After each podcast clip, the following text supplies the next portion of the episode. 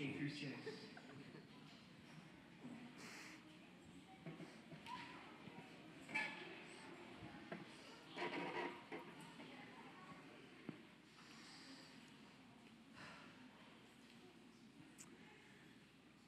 All right. Um, well, good morning. My name is Doug. I'm the campus pastor here at Parkview. I want to welcome you, and it's an uh, awesome opportunity to be together and open God's Word. If you have a copy of God's Word, I would invite you to take it out and to open it up. If you do not have a copy, we have uh, stand, a couple stands around the room where there are uh, Bibles, Maybe if you, if you want one, raise your hand. Somebody will probably pass one to you at some point. So um, I would invite you to open to Matthew chapter 11.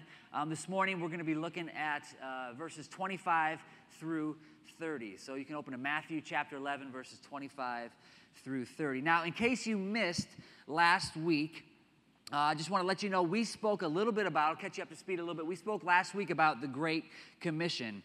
Um, the Great Commission, for some of us, was potentially a familiar passage. Um, it's found at the end of the book of Matthew. Um, after Jesus was crucified and resurrected, we find out that he spent time with his disciples on a mountain in Galilee.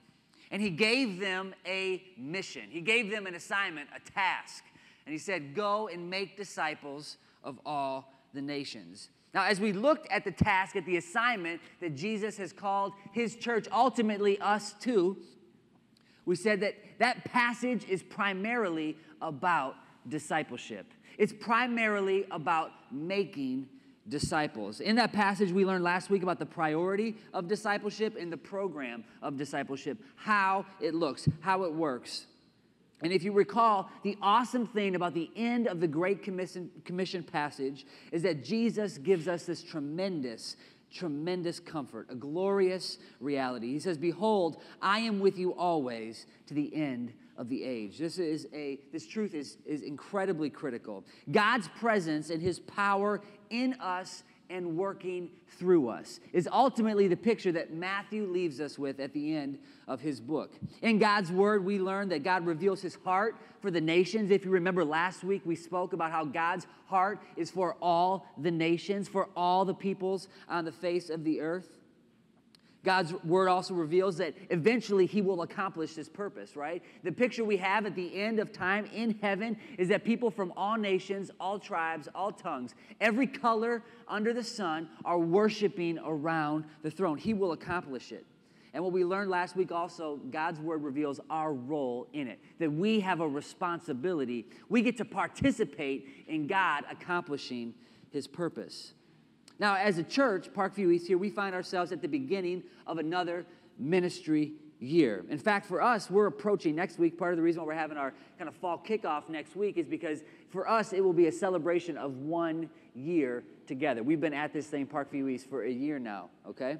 And so, what we're trying to do for the next couple of weeks, well, actually, this is the last week, we've done it for the last two weeks, is to come around some basic foundational truths that the Bible teaches us about who we are as followers of Jesus. As Christians, as the church, what are some of the most basic, fundamental, foundational truths that make us who we are? Last week, we looked at the Great Commission. This week, we are looking at what is often referred to as the Great Invitation. The Great Invitation. And I'll tell you right now, I wasn't supposed to be talking about this passage, but about midweek, for me, was I was supposed to talk about something else. But as I got into it and as I thought and reflected about what we talked about last week, for me, these words are critical really critical. I want to show you why they're really critical, especially when we contemplate and think about participating in what God has called us to. So, Matthew chapter 11. I'll start in verse 25. We'll read through 30. Our, our primary focus today will be in 28, 29, and 30. At that time, Jesus declared, at that time, Jesus declared, I thank you, Father, Lord of heaven and earth, that you have hidden these things from the wise and understanding and revealed them to little children. Yes, Father, for such was your gracious will. All things have been handed over to me by my Father, and no one knows the Son except the Father, and no one knows the Father except the Son, and anyone to whom the Son chooses to reveal him. Come to me, all who labor and are heavy laden, and I will give you rest. Take my yoke upon you and learn from me, for I am gentle and lowly in heart, and you will find rest for your souls. For my yoke is easy and my burden is light. Let me pray. Father God, thank you just for these words this morning. And Lord, I pray, my prayer just for this morning is that as we reflect on your words, Lord, that, that we would see you as you are, the God of rest. Lord, I do not know um, what we carry into this room with us this morning. I do not know the pain that we bring here, the frustration, the challenges, the burdens, the brokenness. But my prayer is over the next 20 or 30 minutes, Lord, that we would see, that your people would see your ability to lift that from us. You are the God of rest. We ask these things in your holy and precious name. Amen. A number of years ago, I was looking for a second job, just a little, little side hustle, make a little extra cash, you know, take the family on a nice little vacation, looking for a second job. So I called up a friend of mine who um, has an organization in town, and what they do is they provide residential care for adults with disabilities. And so I, I called my friend up and I said, hey, any chance you are hiring anybody right now to work in one of these homes? And he said, oh, absolutely. And, and the question he asked me was at first, was, was kind of shocking. I, I didn't know how to respond, to be honest, all right? He asked me, Would you like to sleep or be awake? And I thought to myself, there was a little pause, a little hesitation. Like, okay, is this a joke? Are you, are you kidding me right now? Like, I can make money from you by showing up and sleeping. Is, you know, like seriously, it's part of the job description. It absolutely was. It absolutely was. Like, I thought at some point it would be, you know, like, it would come to reality that no, that's not what this job is about. But sure enough, it was overnight shift, and I could I could walk into the house with my sleeping bag in one hand and my pillow in another hand, and I could walk in there late at night, do a few things, get a tight eight hours, wake up in the morning, you know, do some eggs, make some eggs, and then be out of my way. Right? I could get paid to sleep. Part of the job description was rest. It was amazing. It was amazing. Okay.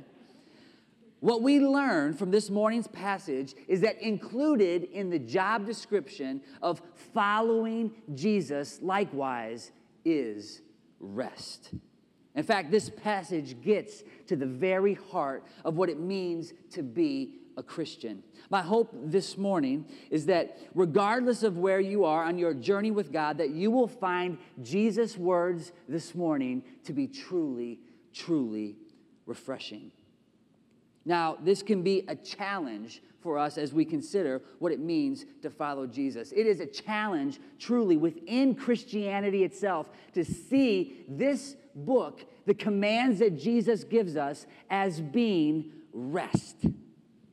You see, if we consider just even like look at last week, the Great Commission, right? And, and you contemplate ultimately the task, the job that Jesus has called us to, you would see, you, you would look at it and you would see it as being completely unending. Make nations of the entire world, of all nations. Go out and take this message to the nations and make disciples. Like the job never stops. There is always work to be done. And anybody who's at any work in ministry feels this tension, an apparent tension that Christ calls us into his rest and he sends us out to do his work, and the work never stops. And if you're not careful, you lose sight that at its very core, what it means to follow Jesus is it means to be a people who rest. That's ultimately what it means. Make disciples of all nations, baptizing them in the name of the Father, the Son, and the Holy Spirit, teaching them to observe all that I have commanded you. We may be tempted, hearing those words, to think that following Jesus is a lot of work. You could take just about any passage, in fact, that we talk about every Sunday morning. And what you could do is you could wrap it up with a sense of duty, slap a bow of obligation on top, and we could leave here thinking that Jesus' words to us, following him, is a burden, is a weight, that it is work. What we see this morning is that following Jesus is more like rest than it is work. That's the big idea of the passage. To see that, I want, I want to show you two basic things this morning. First, I want to show you that we need what He is offering. Regardless of where you are this morning, you, myself, we need rest. We need it. Secondly, I want to talk just a bit about the nature of the rest that Jesus extends to us. So, the need for rest and the nature of rest. First is the need for rest. Like I said before, this passage is commonly referred to as the Great Invitation. In order to accept this invitation, you first must feel the need. Do you need rest? Well, what kind of rest is Jesus offering us here? Is this simply some sanctified nap? Like the most glorious? Now, I saw a lot of heads just pop up just then, like, yes, please, Jesus, let it be a glorious nap when this man sits down and stops talking to me, okay? That's not what he's offering. He's not offering us an extended, sanctified nap, the greatest nap ever. That's not the rest he offers us. If that's the case, we'd all be lined up and we'd all be taking part in it, right? This invitation is so on point because Jesus recognizes the need for rest in his audience and the people that he's speaking it to. It's so on point because he knows their need for rest. You see, by extending this invitation, Jesus is speaking to the self righteous people who were burdened down with laws, rules, regulations, and commandments. If ever there were a people who understood what it meant to be burdened, it was these people. It was the Jews. They understood what it meant to be burdened. I'll show you just real quick. Back in Exodus, if you keep your thumb there, if you got your Bible open, keep your thumb in Matthew and flip all the way back to Exodus chapter 5. And I want to show you just real quick what life was like in Egypt when the nation of Israel was there. This is before the deliverance, before they were released from bondage, before Moses led them out. I'm just going to read you a few verses, starting in chapter 5, verses 4 through 9. But the king of Egypt said to them, Moses and Aaron, Why do you take the people away from their work? Get back to your burdens. And Pharaoh said, Behold, the people of the land are now many, and you make them rest from their burdens. The same day, Pharaoh commanded the taskmasters of the people of their, and their foremen, You shall no longer give people straw to make bricks, as in the past. Let them go and gather straw for themselves. But the number of bricks that they made in the past, you shall impose on them. You shall by no means reduce it, for they are idle. Therefore, they cry, Let us go and offer sacrifice to our God. Let heavier work be laid on the men, that they may labor at it and pay no regard to lying words. You see, if you were to characterize life in Egypt before they were, the Exodus took place, if you were to characterize it with one word, the word would simply be work. That's what life was like for the Jew in Egypt. It was work. It was brick after brick after brick after brick, day after day after day. It was hard work, heavy work. Their value as a people in the land of Egypt was placed on their production. How valuable they were was simply it was based on their activity, how much they could do, how much they could produce. That's what valued them as a people. Brick after brick after brick, work work, work. That's who they were. We know that they eventually would be delivered out of Egypt. Moses would raise up and he would lead them out of Egypt. They would go into the wilderness. God would meet them at Mount Sinai. He would give them his, their Ten Commandments. Eventually, they would make their way into the promised land where they then would take God's law, these Ten Commandments, and it was an opportunity for them to live the law out so that other people around them, nations around them, could see the character of these people living this law and they could get an idea, a picture, a glimpse of what God in heaven was in like, was what, what he was like. That's the way it was designed and intended, but it's not the way it played out. If we pay attention to the history, what we learn is that eventually what happens is that these laws, this commandment, which was designed to be something they delighted in, became a duty. It became an obligation. And the religious leaders of the day weighed heavy on the people. They go back to the exact same spot that they were in in Egypt. Heavy burdens to bear, lots of hard work. Only this time, the slave driver wasn't demanding more bricks. This time, it was the religious leader demanding they obey more laws. You see, now the law was weighing on them, the law was the burden for them. Jesus describes this later in Matthew chapter 23, verse 4. He says, They, referring to the Pharisees and scribes, they tie up heavy burdens, hard to bear, and they lay them on people's shoulders, but they themselves are not willing to move them with a finger. These burdens were weighing them down, they were crushing God's people. It was in this setting where these people were exhausted, weighed down, burdened. It was in this setting that Jesus' words offer relief. In the midst of this culture of duty and obligation, of work and bondage to religion, Jesus offers exactly what they needed. They needed rest. And it's exactly what we need. See, if we're not careful, we can do the exact same thing. If we aren't careful, we can take the word that we talk about here on a Sunday morning. We can take the Great Commission or the Great Commandment. We can take the law and we can do the exact same thing. We can take Jesus' words themselves and we can turn them into a weight that weighs on our shoulders, that holds us down. We can see it as, a, as duty and obligation. We can assess our value as a people by how much activity I'm involved in how, how many boxes can I check on the Christian to do list? We can do the exact same thing. We can do the exact same thing.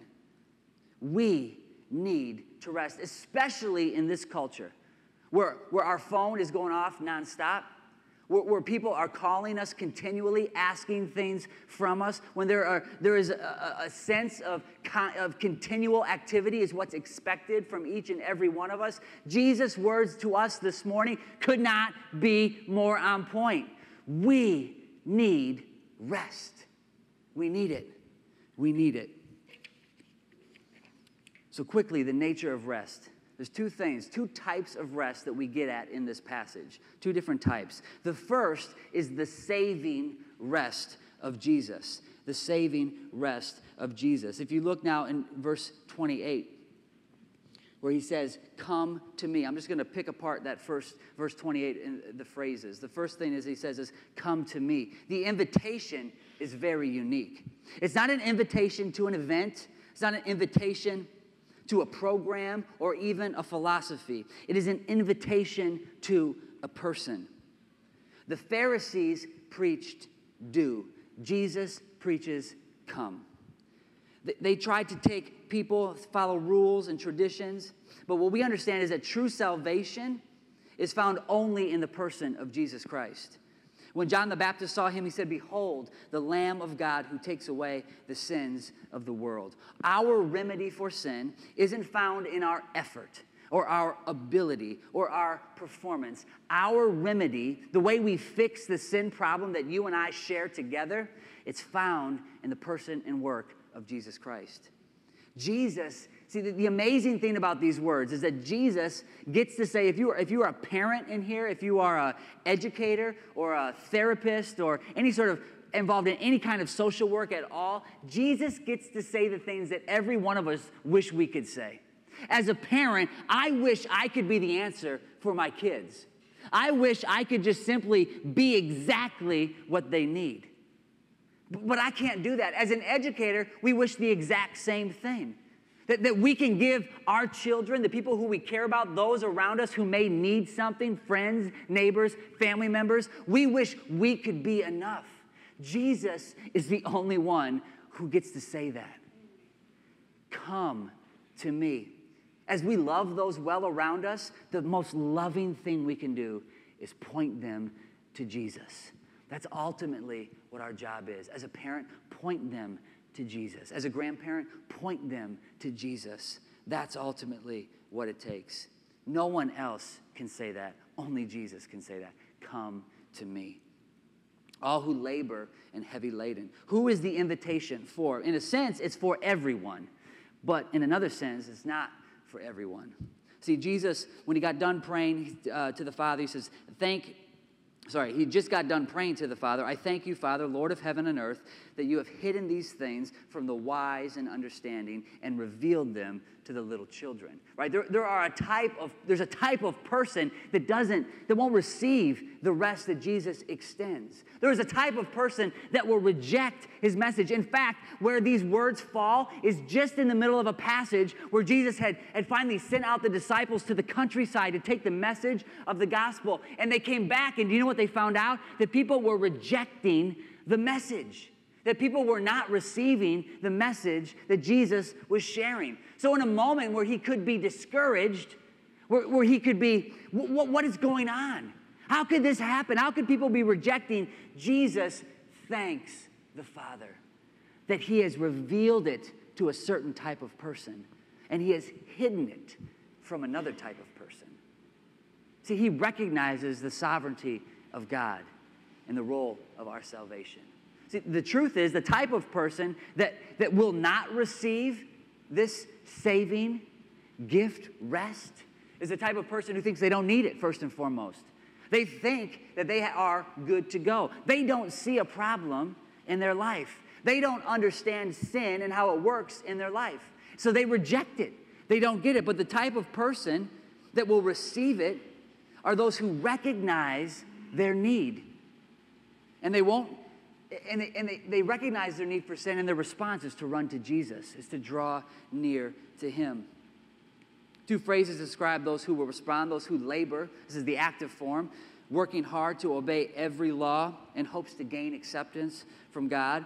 And those who are heavy laden. This is the passive form, where their soul has been burdened to bear the load of its own sin. And what does he promise? What does he say? He says, I will give you rest. I will give it. This is a gift. Our responsibility is simply to receive the gift.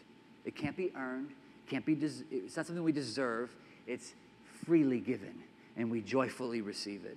He gives us rest from the burden and punishment of sin.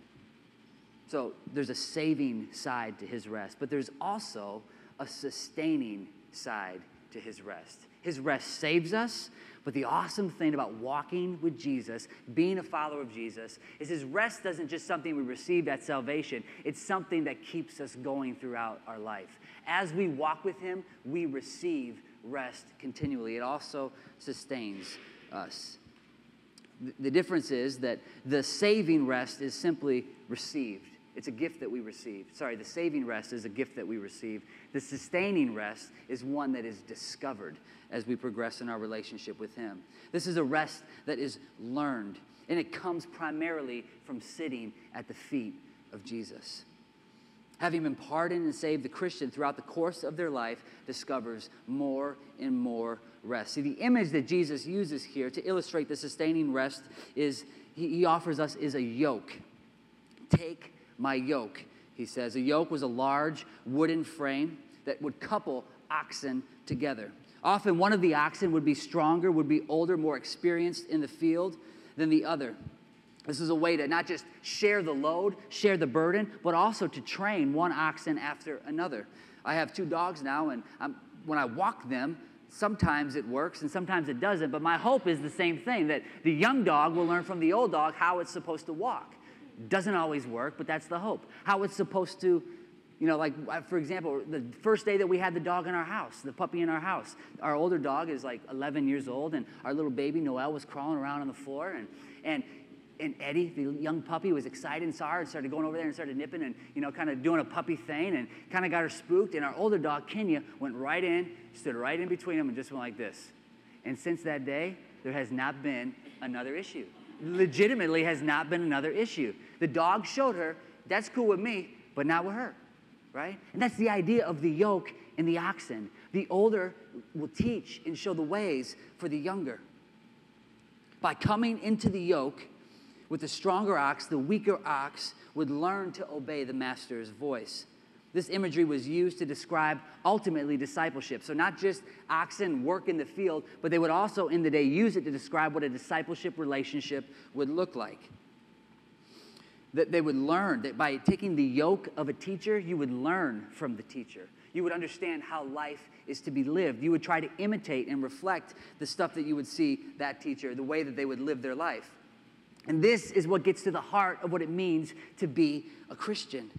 Coming to Jesus isn't just something that happens.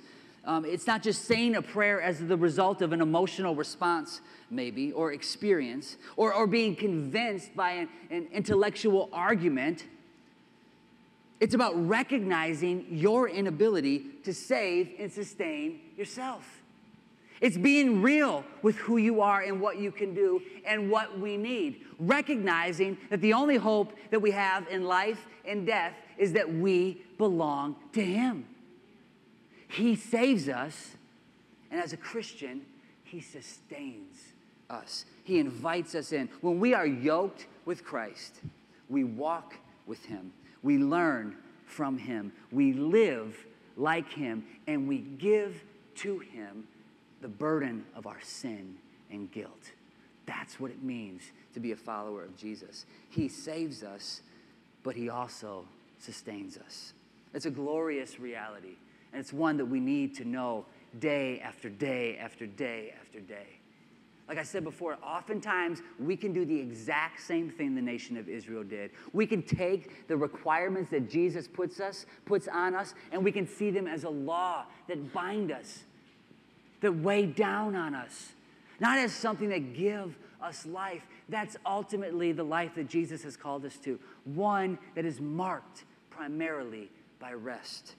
Do you know the rest? In this text, we're given a quick test there's a variety of different ways you can check your heart and check your life and ask yourself this question Do I know the saving rest first and foremost? You can't have peace, you can't understand the peace of God until you have peace with God. Okay? So have you received saving rest from Jesus? When he says, Come to me, have you come to him? Okay? But as a believer, as a follower, somebody who's done that, you can ask yourself simply, do I know the sustaining rest of Jesus? And, and, and in the text, we see a quick clue that we can, we can use to examine our own hearts. Jesus describes his heart like this He says, For I am gentle and I'm lowly in heart. Now, this is the only place in all of Scripture where Jesus tells us anything about his heart. Anything that we learn about Jesus' heart is right here. There's no other place in Scripture where he talks about his own heart. If we are yoked with him, then we should look like him. Eventually, we should grow in our imaging of him and our reflecting of who he is. Would you? So, the simple test is this as he describes his heart as being gentle and lowly, would you describe your heart as being gentle and lowly? If you can honestly say right now, I don't think I would just, or go a step further, would your wife, your husband, your children, your neighbor, your mother, would they describe your heart as being gentle and lowly? And if you're like me, there's, there's probably a few of those I'd say, oh, yeah, they would, but oh, I don't think he would. or maybe she wouldn't. And, and if that's the way you answer the question, the, the response is simple you need to know the sustaining rest of Jesus. You need to yoke yourself to Him. Discover the peace of God. To evaluate your life, does your life look like His? As you're yoked with Him, it should. That's what it looks like to have the sustaining and experience the sustaining rest that Jesus has to offer us. See, kind of just in conclusion, my concern and I've said it several times, is that the way we can deal with contemporary Christianity is no different than how the Jews in Jesus' day were dealing with Judaism, being a people of God. What Jesus invites us to is a life of rest, not one marked primarily by work and activity. This is the glorious reality of the gospel. This is the King of the universe and He invites us to come and to know that He is good, to rest in Him, to take the burdens of sin off of our shoulders. He bore them on the cross, and to rest fully in Him. The awesome thing about this invitation is it does not expire. Doesn't expire. As long as you have breath in your lungs, the invitation does not expire. Jesus says, the book, uh, Revelation says, chapter 3, verse 20, Behold, I stand at the door and knock. If anyone hears my voice and opens the door, I will come to him, and I will eat with him, and I, he will be with me. He will come to us. He invites us. He invites us. The, the, the only expiration date is based on how much breath you have left. That's the RSVP date. I don't know if you're like me, but I'm terrible at RSVPing to events and weddings and things like that. But the, the date is marked by your life. As long as you have breath, this invitation is still good. Do you know the rest of Jesus? Psalm 62, I just want to leave us with these two verses. Psalm 62, verse 1 through 2 says this For God alone my soul waits in silence. From him comes my salvation. He alone is my rock and my salvation, my fortress. I shall not be greatly shaken. That's the God that we get to rest in, one who will not be shaken. Let's pray. Father God, Lord, thank you um, just for this truth this morning, Lord, that you offer your people rest, Lord. And I pray for those of us who do not know that right now and who need to know that, who need to experience that, Lord. I pray that you would help us see places in our life maybe where we are relying on our own ability or our own activity, Lord, and that we would recognize that the work has already been done, that you have already accomplished on the cross what is needed. Lord, we thank you for that. We thank you that you offer to lift the burden off of our shoulder. And that for those of us who may feel the weight of it crushing us, Lord, I pray that this morning as we as we just think about what you have done, what you offer us, Lord, I pray that we would see and know the freedom that comes in walking with you, Father, and being yoked to you. We ask these, whole, these things in your holy and precious name. Amen.